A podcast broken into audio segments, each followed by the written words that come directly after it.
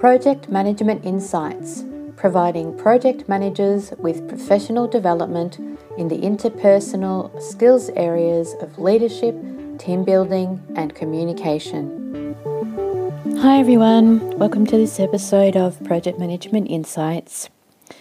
I'm in the process of project management, managing the biggest move in my life at the moment uh, because I am migrating overseas. I'm very soon moving to live permanently in the United States, and that's had me clean up, of course, all of my papers and bits and pieces that I've been holding onto and hoarding. And uh, I found some really good articles that I'd kept, and one of those is what I'm going to talk to you about today. It's an article called How or titled How Google Builds Bosses to Order. It was published on LinkedIn Pulse on the 3rd of August in 2015.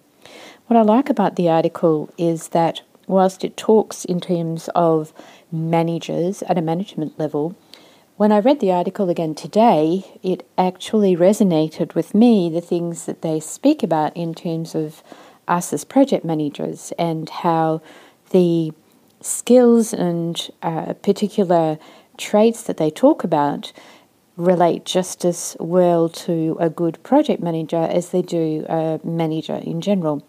So that's why I wanted to share them with you today.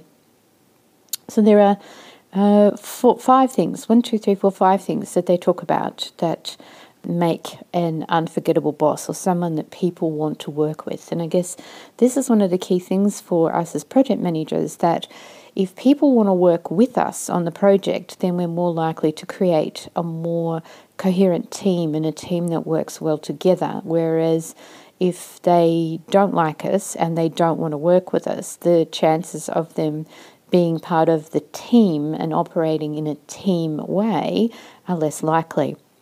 So let's have a look at these five things.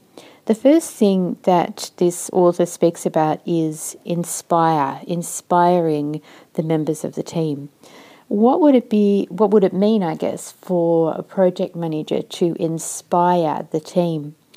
Well, in this article, the gentleman talks about passion and being passionate about what's going on. And I saw that in the context of how, if I, as a project manager, are fully on board and very, very passionate about the successful delivery of the project, what it would mean for the business, uh, really understanding from that context what successful delivery of this project will give the business, the change and the positive impact that it will make on the business, then I can be inspiring. Because when I talk to my team members about the project and why we're doing what we're doing and why we're delivering what we're delivering, then they, the team members, are likely to be on board and be more willing and wanting to be involved in part of or involved in delivery of the project for the business's sake. So I will be inspiring them to contribute and to want to contribute to this project and see it to a successful delivery. The second skill that they talk about and they list is to teach. And when I thought about this in the context of project managers, what would we be teaching our team? Isn't it about teaching them what our wants are? So, for them to be able to be open and honest and to speak honestly to us about how things are going and what's happening. We want to teach them about working together as a team and what it means to collaborate and communicate and work together. So, there is a component of teaching that we can do that will help the team prosper and to work very effectively protect is the third thing that they mention. And this is, is, is especially true, and I really like it. It's something that I've done as a manager in the past, and that is to be open to protecting the back of any of my team members. So, you know, I will go in to support them if they need it. I will look out for them. The article talks about jumping in front of the bus. If I can't stop the bus, then I'll jump in front of the bus. And I think this is about building that trust, isn't it? Because if my team members know that I've got their back, that I'm there to protect them and not blame them and go against them if things don't aren't working or don't go right, and you know the higher ups, my project control board or my project sponsor isn't happy about something. Rather than me openly blaming the people in the team, I'm going to protect them and I'm going to put forward my response in relation to me being the leader of the team and how we as a team have created the problem and how we as the team are going to fix the problem. So I'm going to protect their interests as well as protecting mine. So I really like that as a, as a skill or capability of a manager. The fourth thing that's uh, listed here is remove obstacles, and I absolutely love this as something that is worthwhile doing. If I remove the obstacles for each and every one of my project team members, if that's the one key thing that's at the top of my mind all the time, how can I remove the obstacles to this particular person, this particular team, this particular group within the broader structure of the project team? How can I remove any and all obstacles for them in order for them to be able to do what it is that they need to do to deliver the project for me? hey, they're going to be able to deliver for you each and every time. And if, as part of your teaching, you get the project team members to understand that your key role is to remove obstacles for them, then they will be more likely to come to you and tell you when they have found or come up against an obstacle. And this is the thing that you want. You want them to be openly communicating with you where they have obstacles so that you can support them in whatever way is required to remove those obstacles job done, job done for them, job done for you, and you're going to be trusted and seen as someone that's supportive and part of the team, working for the team, working with the team. It's it's only a win-win situation. So for me, I would actually put that skill and capability uh, as a manager at the top of my list, not not at number four. The last item on this list here is be human. And that's interesting because what the article talks about is that ability to be emotional and be open about my emotions and what's going on for me as required. So it's not about being emotional at times when being emotional is not of value to the team.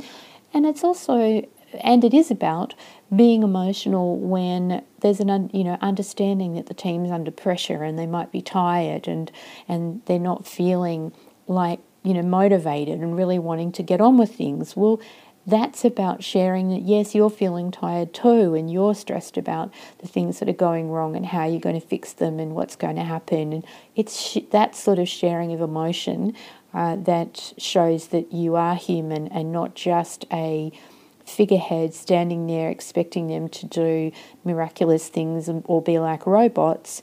Uh, it's about treating them as humans and being human in your own reaction and the and your the way that you interact with them as an as individuals and as a team. And empathy is one thing that goes a long, long way.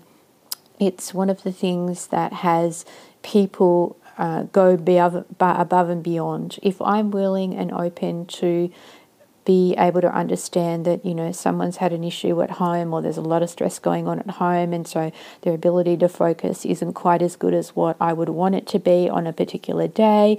And rather than criticizing and jumping at them I am empathetic and understanding, and I ask them what I can do to support them and help them on that particular day. If there's anything they need that would make it easier for them, working from home is a good example. Just that understanding that they might need to leave a bit earlier. It's all about treating them as humans and being human yourself.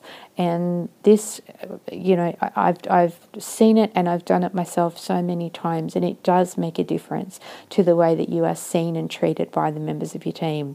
So maybe check in with yourself about whether you are showing these particular traits of inspire, teach, protect, remove obstacles, and be human.